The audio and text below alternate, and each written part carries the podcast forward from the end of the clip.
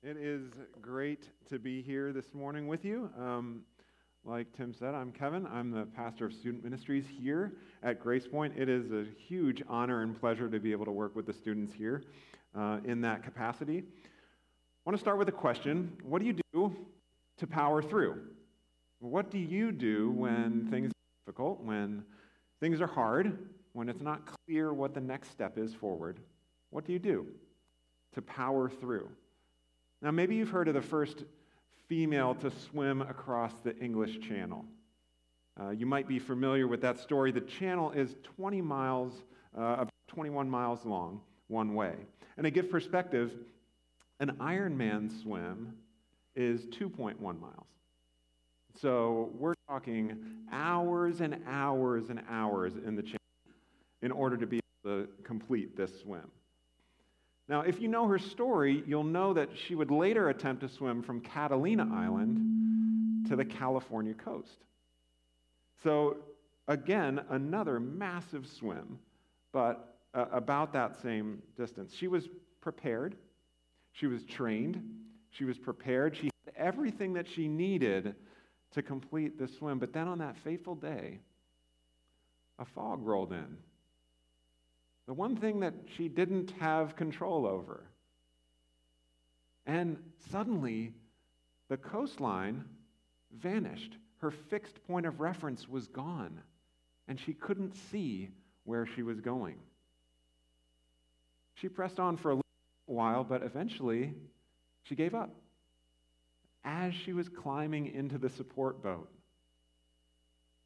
she was informed that she was less than a mile from the shore. Now, the reality is some things change, but some things never do. The coastline didn't vanish, it didn't disappear. Florence Chadwick, American swimmer, just couldn't see it. She just couldn't see the detail of that coast, and as a result, she abandoned the swim. Now, there's been a lot of change over the past years. Some of it has been really good.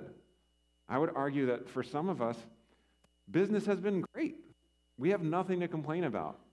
But there have been aspects of the last couple of years that have been really, really difficult, really hard. We've had to adapt. We've had to make decisions on the fly that we never thought we were going to have to make. We had to try and navigate a fog as it settles in around us and it's unclear what the next step is.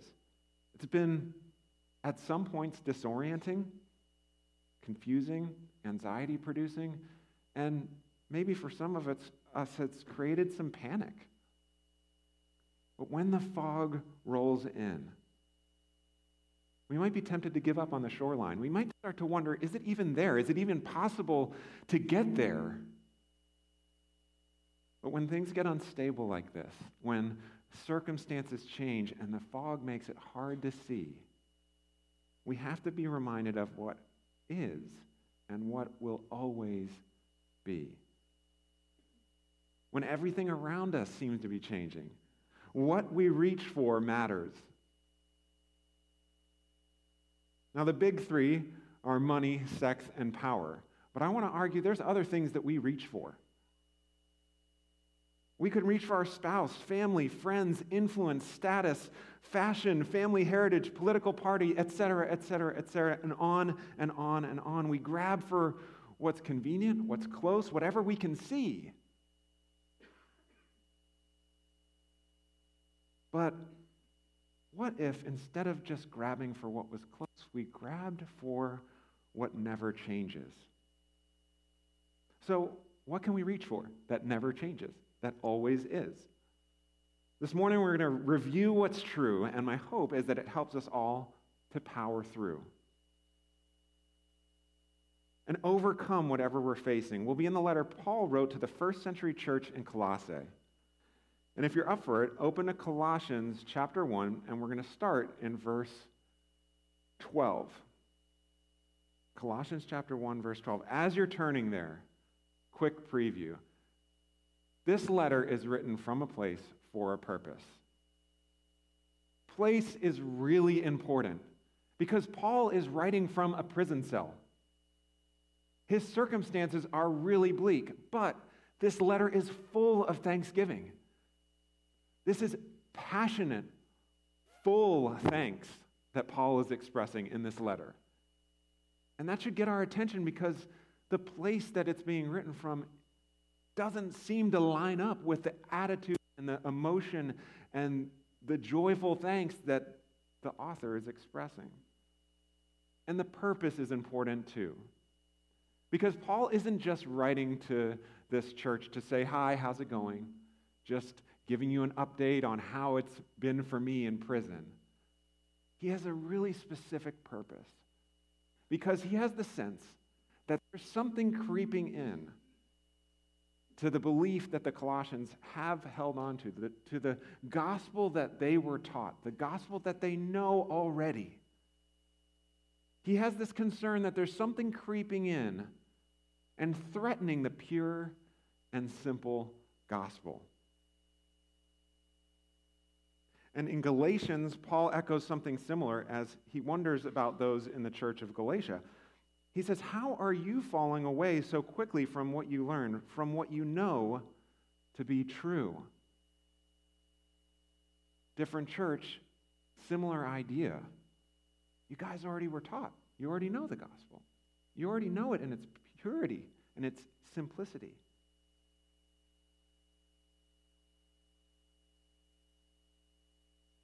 When we reach for anything, when we reach for anything but the pure and simple gospel, we don't ultimately reach for what we want. Now, let's read this, let's read this passage here. This is Colossians chapter 1, verses 12 to 14. And giving joyful thanks to the Father who has qualified you to share in the inheritance of his holy people in the kingdom of light. For he has rescued us from the dominion of darkness and brought us into the kingdom of the Son he loves, in whom we have redemption, the forgiveness of sins. Um, there is so much going on in this text, and we could, we could spend ages mining the depths of this, but this morning I just want to look at five words they're underlined and bolded here qualified, rescued, transferred, redeemed, and forgiven. So, brought us into, I'm using the word transferred for simplicity. But let's start with qualified. This is, uh, this is uh, one of those words that I think could use some explaining, but all of these words are fairly simple. All of these words, uh, I'm not going to insult your intelligence and say you don't understand what these words mean. But there's a difference between unqualified and disqualified. So, unqualified would be like you going on WebMD, looking up uh, some of the symptoms of your kid's sickness, and then making a diagnosis as if you were a doctor and saying, hey, this is definitely this is definitely what you're suffering from. Trust me. Now, that's an unqualified assessment. You don't have the credentials of a doctor in that case. Or you could be disqualified. Disqualified means maybe you do have the credentials. Maybe you have gone through all of that schooling.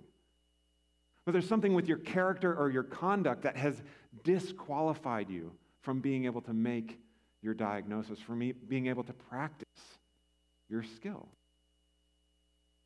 The problem for us on a spiritual level is we're both. we're unqualified and we're disqualified. We don't have the skill to save ourselves or do the ministry that we're called to. And we can't rescue ourselves.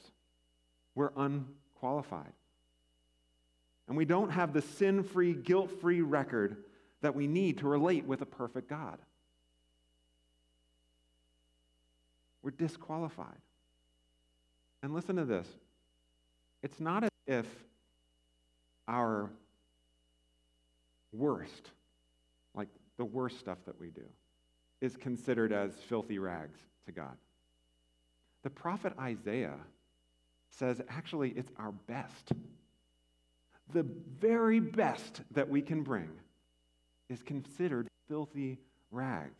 Now, that should just cause you to pause. That should cause you to say, Whoa, that is intense. Don't get mad at me, mad at the prophet Isaiah. That's in Isaiah 64, verse 6. We are disqualified and unqualified until we're qualified in Christ. The next word is rescued. We need to be rescued, and like we just said, when it comes to our standing with God, self help doesn't help.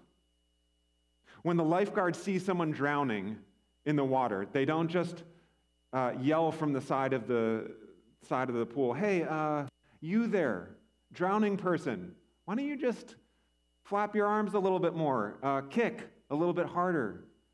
Then maybe you can save yourself." No, they don't do that. They don't waste time giving those instructions because they know that that person is going down. They jump in the water. They reach for that person that's drowning and then they do their job to rescue that person. This is what Jesus has done for us. He doesn't just stay on high and from a great distance call to us and say, hey, why don't you get out of that sin that you're in? Why don't you save yourself? Why don't you just try a little bit harder? No, he comes down into our space. He jumps into our mess. Jesus came into our space. He raided the kingdom of darkness and brought us into the kingdom of his Son. From darkness, he took us from stuck, hopeless, defeated, indifferent,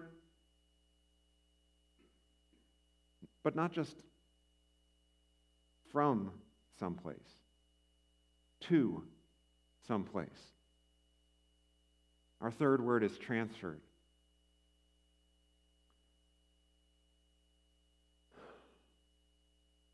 That is not our third word. There. That is our third word. A move from one place to another. It, assume, it assumes a point A to a point B. I think about a transplant. This could be a beautiful flower that's transplanted from a tiny little pot to a bigger pot so that it can grow and flourish. This could be a transfer of funds. This could be a transfer of a, of a title uh, so that a vehicle can transfer from one owner to another.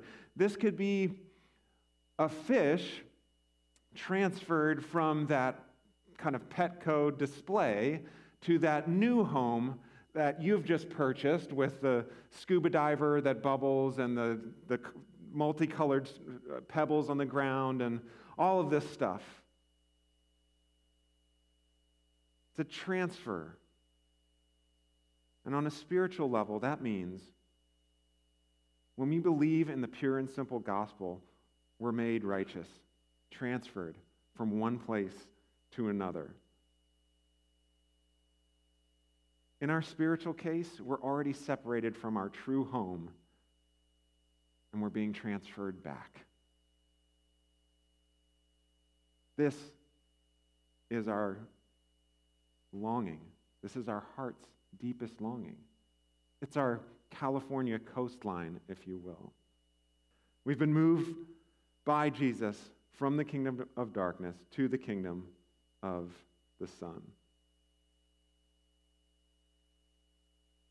And now the next word is that we have is redeemed.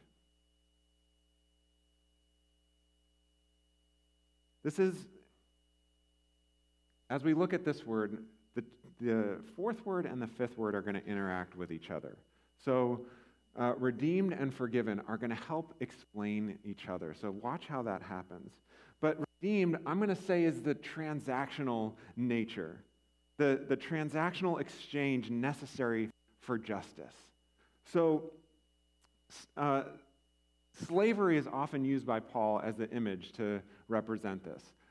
I'm not going to say that Paul would have condoned slavery, but he typically uses this imagery because it fits the spiritual condition so well. Now, in this time, in Paul's day, people didn't necessarily want slaves. What they wanted was the payout from the kinsman redeemer. Now, that's just a fancy way of saying a rich family member who could bail out that person and pay off whatever debt that they'd accrued. The, slave may have been trying to pay off a debt that they were never going to pay off in a lifetime.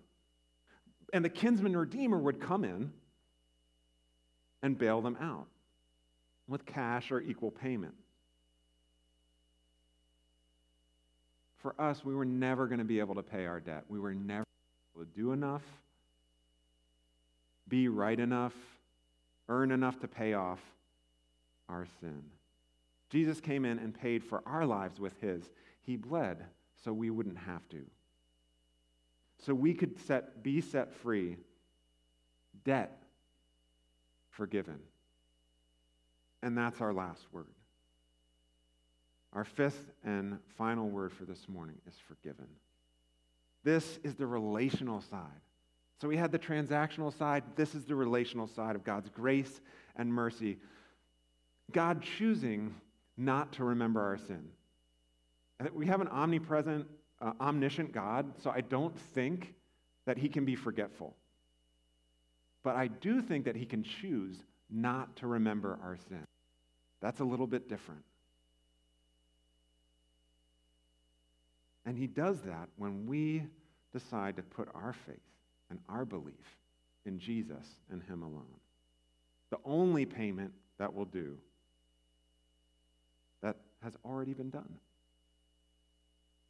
Now, this is the non negotiable, unchanging gospel truth in five words.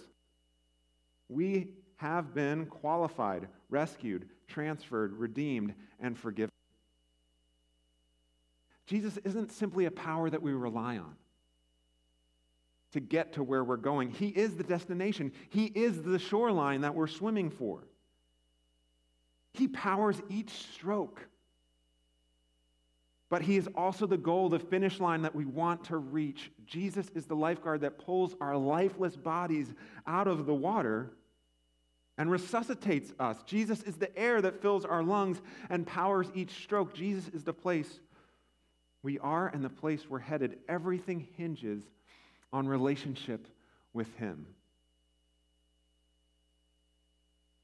For Paul and for us, Jesus is not just a prominent figure in history, He is preeminent, the greatest of all time.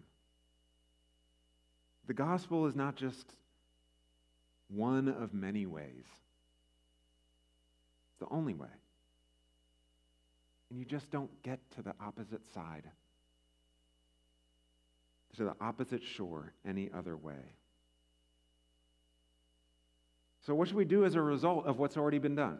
If this is what's already been done, what should we do as a result?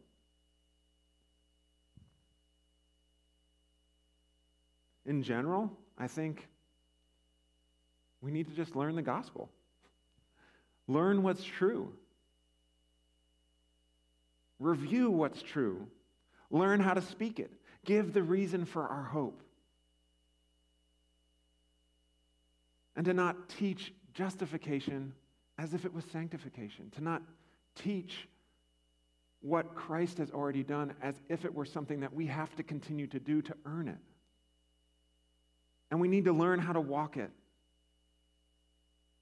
Our power to go through is based on and rooted in what's true. We walk, we reach, we live as a result of Jesus doing what only He can do in us as we are found in Him. And specifically, I think we need to review, reorder, rejoice, and repeat. Review. That's what we've been doing this morning with these five words. We've been reviewing what's true, and we need to do that because we're forgetful. But then we need to reorder, reorder what our lives are orbiting around. Make sure that we haven't placed something in the center that doesn't belong there, but only Jesus.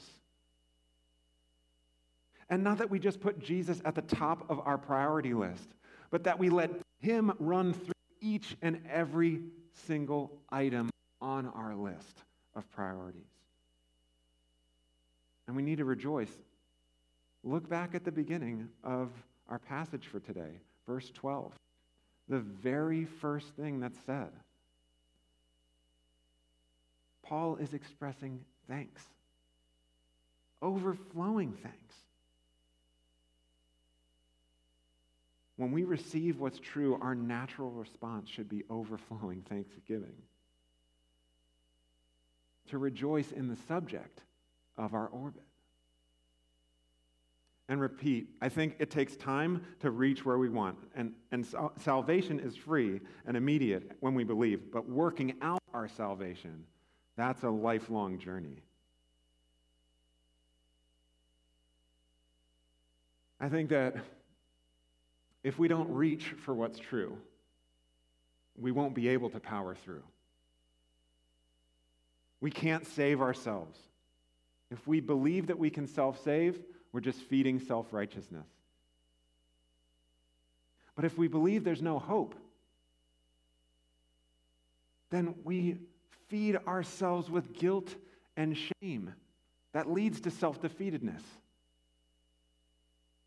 The gospel finds itself right in the center of both of those extremes, both of those poles.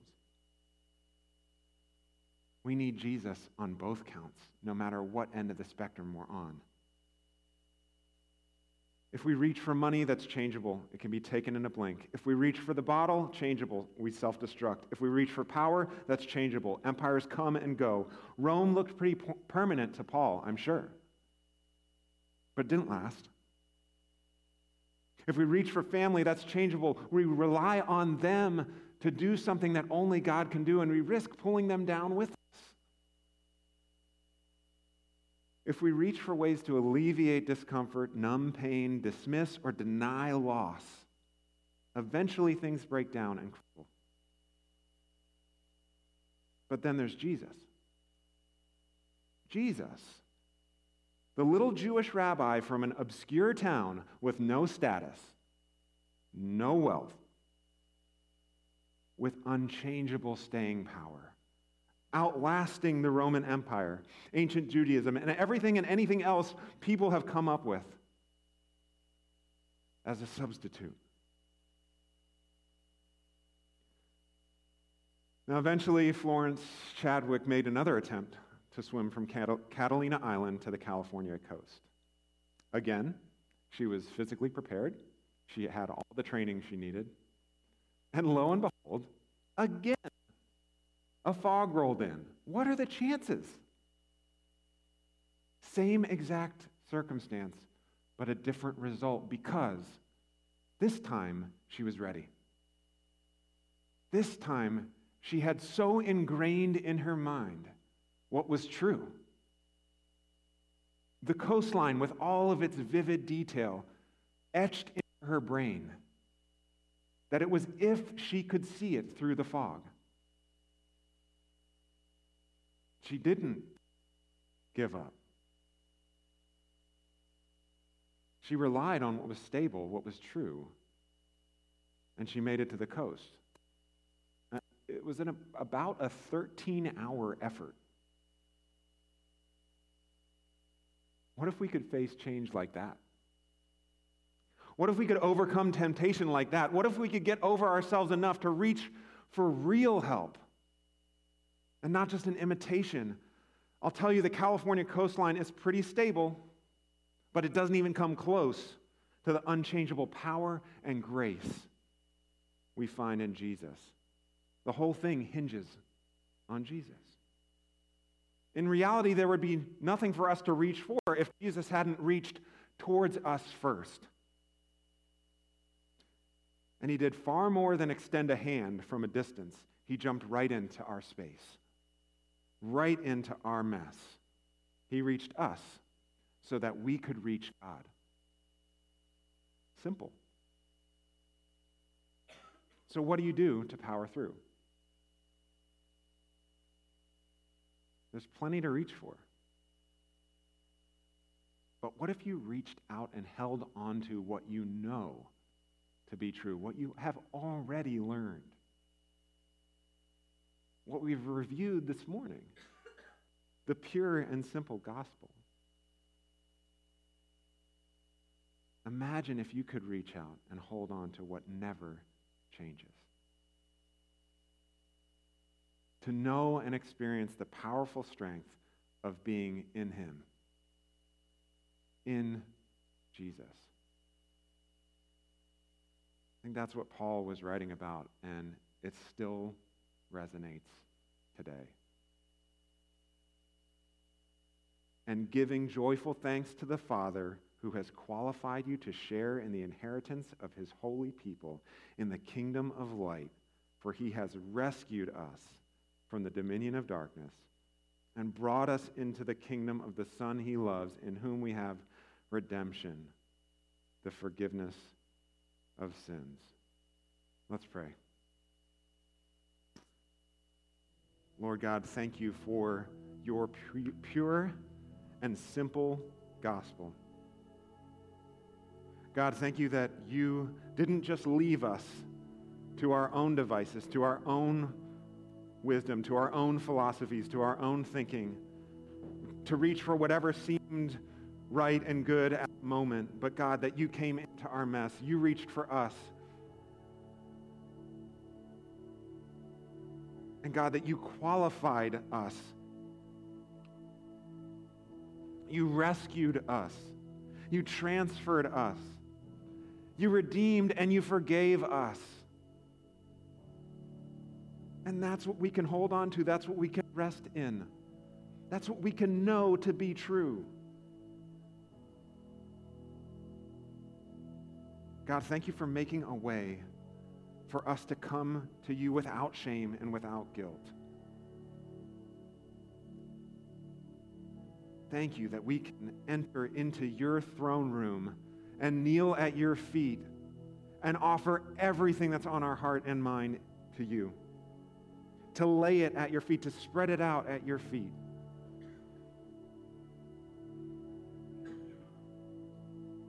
Trusting in, relying on, knowing that your gospel is true,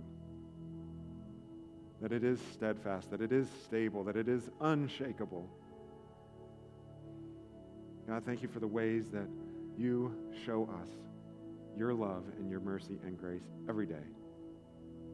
Lord, help us to extend that to the people that we interact with and in the situations that we find ourselves in. God, help us to be able to see enough, even when we're surrounded by fog, to know that you will be there on the other side. You will be there with us as we swim. You will be there with every stroke to power us God, do what only you can do and let us hold on to that truth. In Jesus' name, amen.